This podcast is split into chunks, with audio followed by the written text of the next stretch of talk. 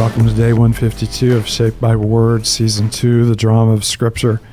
And of course, we've just witnessed one of the, the grand dramas of Scripture, how all of Israel is rescued by, you know, a young shepherd uh, in the face of the threat of a mighty champion who is bigger than life in every way. I mean, the weapons that he carries and the stature that he holds and the intimidation that he brings. And yet, while uh, this champion is depending on weapons, you know, of the world, uh, this uh, shepherd is depending on his God to bring about victory. And of course, it is a, a very, you know, great victory. And so we continue to witness as we move through the book of Samuel the uh, um, the unraveling of, of, of Saul, and, and, and, of course the ascendancy of David. David will not, you know, by any means be a perfect character as we continue his story. We'll see jealousy. We'll see, you know, deep uh, lost, deep disobedience, you know, come from this man. But he is a man who has a trajectory that always leads him to repentance and leads him back into the presence of God, which makes him a man after God's own heart. So we continue in, in chapter 18 as you continue to see the tension uh, between Saul and David uh, grow. I'm Paul Kemp, by the way, here with Matt Kresge and Cindy Kemp and mm-hmm. David Keefe as uh, we continue to read together and explore uh, the drama of Scripture and the story of David, which portrays an even greater David to come, our Lord Jesus Christ. Father, thank you for your your grace and your presence with us. Thank you that in your grace you have given us your word. And in your word you have revealed your heart and character, and through your word, by your spirit, you transform us into the image and likeness of the Lord Jesus Christ. Mm-hmm. Father, we confess that uh, we are far from who, who you have called us to be. And we are deeply grateful that you forgive us and you restore us and renew us by your word. And may in this day your word meet us where we are. May we see you. May we see your Son. May we, by your Spirit, be transformed into the image of the Son that you love for your glory. It's in your holy name we pray. Amen. For Samuel 18. After David had finished talking with Saul, Jonathan became one in spirit with David, and he loved him as himself. From that day, Saul kept David with him, and he did not let him return to his family. And Jonathan made a covenant with David because he loved him as himself. Jonathan took off the robe he was wearing, and he gave it to David, along with his tunic and even his sword, his bow, and his belt. Whatever mission Saul sent him on, David was so successful that Saul gave him a high rank in the army. This pleased all the troops and Saul's officers as well. When the men were returning home after David had killed the Philistine, the women came out from all the towns of Israel to meet King Saul, and sing, with singing and dancing, with joyful songs, with timbrels and with lyres. As they danced, they sang, Saul has slain his thousands, and David his tens of thousands. Saul was very angry. This refrain displeased him greatly. They've credited David with tens of thousands, he thought, but with me only thousands. What more can he get but the kingdom? And from that time on, Saul kept a close eye on David. The next day, an evil spirit from God came forcefully on Saul. He was prophesying in his house while David was playing the lyre, as he usually did. Saul had a spear in his hand, and he hurled it, saying to himself, I'll pin David to the wall. But David eluded him twice. Saul was afraid of David because the Lord was with David, but had departed from Saul. So he sent David away from him and gave him a command over a thousand men. And David led the troops in their campaigns. In everything he did, he had great success because the Lord was with him. When Saul saw how successful he was, he was afraid of him. But all Israel and Judah loved David because he led them in their campaigns.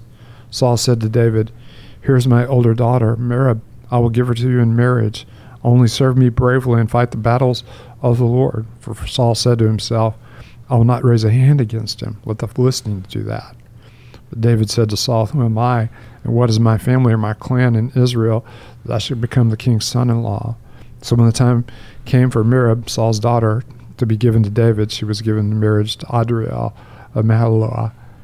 Now, Saul's daughter Michal was in love with David, and when they told Saul about it, he was pleased. I'll give her to him, he thought, so that she may be a snare to him, and so that the hands of Philistines may be against him. So Saul said to David, Nay, I have a second opportunity to become my son in law.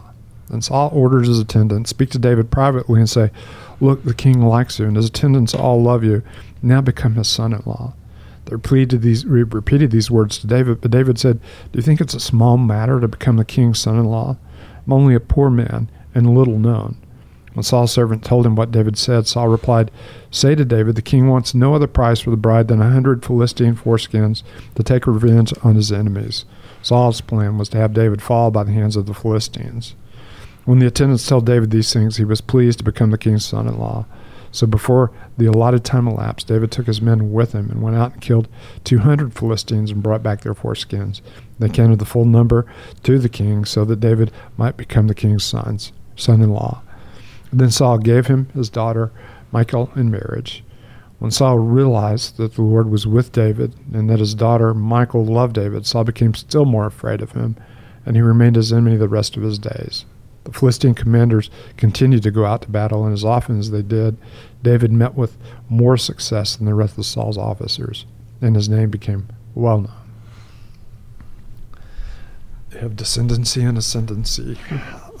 Descendancy of Saul, who has uh, been less than obedient to the Lord. He's, he's uh, lived on partial obedience. He's lived on uh, selective obedience. He's lived on impressing others rather than impressing God and being at the heart of God. And of course, you see this young man who the hand of uh, God is on, and you see the success that you know the Lord brings him. And it reminds us, you know, if we go back to the Deuteronomy covenant, um, you know, when or the covenant, you know, that's re affirmed in Deuteronomy when the, uh, the Lord brings the people into the land. They said, when you when you go into the land and you live in houses you did not build and vineyards you did not plant, and uh, you are given to you the great food that you eat and you become fat and satisfied, remember the Lord your God is the one who's given you the power to possess all of these things. And of course, David is certainly relying on God and on his power and on his presence to win these battles. And the Lord is, is, is lifting him up uh, and, and, and causing him to be greatly successful. So you see, uh, so I'll come up with a plan. I'll just uh, let my daughters be a snare to him. That, that's a really kind of an awesome Great kind start of to thought. marriage. If he falls in love, maybe we can get him to give himself up in battle. So, what are some of the things that you guys are seeing as you read this passage? What a kind of foreshadowing question, or you know, what more can he get but the kingdom? Uh, yeah, I mean, Saul knows his his time is Mhm. is near, and even sensing it, you know, Saul was afraid of David because the Lord was with David, but he had departed from Saul, and and, and you have to wonder, even just kind of hearing it, and you know, we're kind of getting it from, you know, the kind of commentator's perspective of it, but I mean, how much is is Saul just thinking in the back of his mind, like, man, yes, I, I remember Samuel telling me that the kingdom will be ripped out of my hands Mhm. and this is the one you know and and just kind of watching this this division unfold it was quite clear to him that because of his selective obedience because of his arrogance and his pride it is, it, god has now chosen another so that ascent and descent theme No, is really and, strong. and, and of course, uh, the more you know, the uh, the more the kingdom is taken from him, the more deeply he holds on to it. yeah and it is it is tragic in so many you know so many different so many different ways. Mhm. No, you see him really seem to be struggling with, you know, because the Lord's already spoken about these things. Like he's just not accepting God's will in so many ways. You know, just kind of like, well, I'm, I, I know what the Lord's going to do, however, or what He's doing, but I'm going to throw spears at David and try to ensnare him or give him this impossible task to go and get these foreskins from these Philistines, and, and hoping those would take care of these matters and kind of squish God's God's plan. But I mean, they never do, and it just grows him to be more bitter and, and more antagonistic No. towards David. You, you remind us of what you know Gamaliel said you know about you know the the disciples of you know if this is not from God it'll come to nothing but if it is from God we'll find ourselves fighting against God.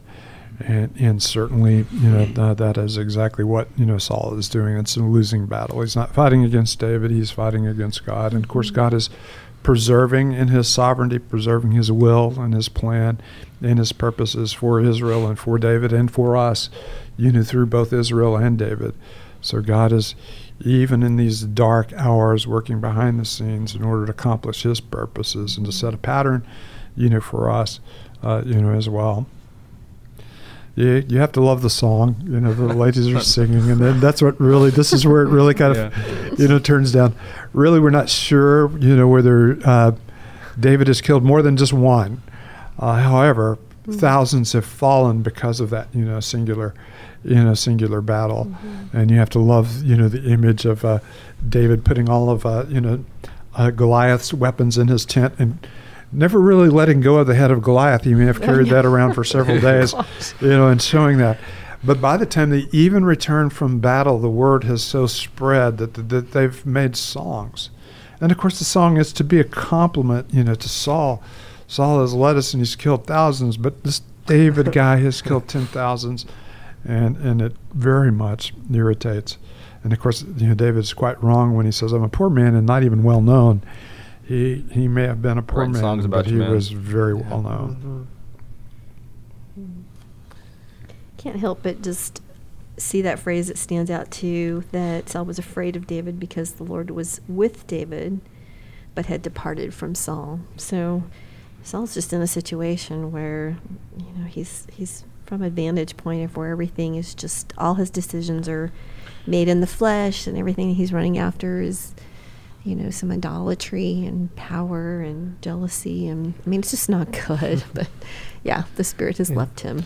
No, and, and, and of course we will always know that uh, the ungodly will be in opposition to that. You know that which is, you know, which is godly, um, and uh, you know many times we, you know, we will be comfortable, you know, in the world and have the you know the pleasure of the world, but ultimately the things of this world are opposed, you know, to the things of God, and there is this un uh, unresolvable tension uh, between the things of God and the things of the world uh, the things we want apart from God and the things we want when we're walking with God.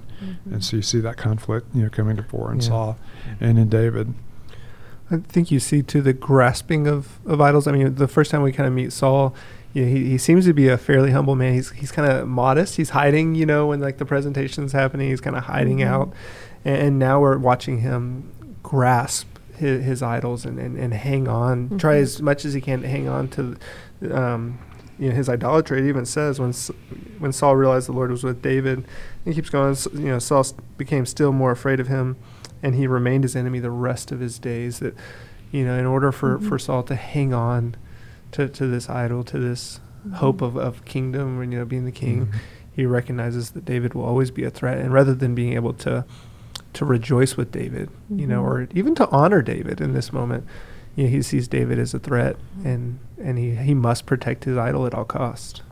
Can't help but think of the difference between the two kings. Of course, he was the king that the people had asked for and God allowed, and then David was the, the king that David had, I mean, that, that God had chosen. David was the Yeah. king that God chose. And again, as we go through the story, it, it, it that does not imply perfect character. It does not No. imply, uh, you know, complete faithfulness. Uh, you know, we're reminded, you know, in our men's retreat, uh, you know, this this uh, past weekend, uh, that, uh, that that there's kind of a mix in the disciples, a desire to be committed, but but tr- betrayal, Mhm. a fear and yet joy, and of course worship and yet doubt, and of course even in the very best of men, there, there there's a lot of um, a lot of our fallen character, you know, that remains and, and Mhm. resides, and you know is very disappointing.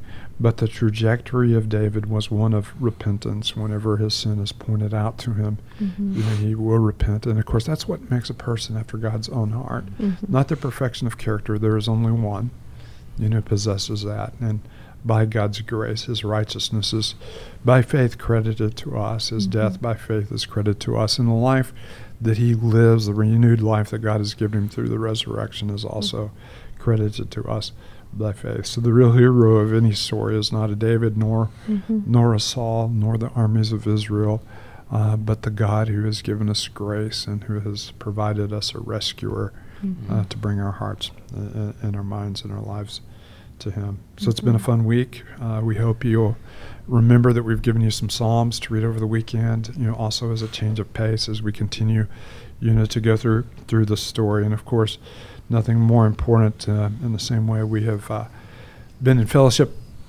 over the word through the week to be in fellowship, you know, with with your church to to come to give the gifts of encouragement and to offer, you know, to our Lord one voice and one heart magnified in his presence as we worship him together and are encouraged by him and Mhm. encourage each other through him with the gifts he's given us.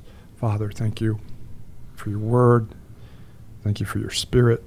Thank you for the community in which we read and interact with your word and how uh, by our gifts we strengthen one another and by our truth and grace we shape one another, our instruments in the Redeemer's hands to shape one another. And uh, we thank you for your presence in us. Be with us as, as we worship you uh, and as we come together as your people this weekend. It's in your holy name we pray. Amen.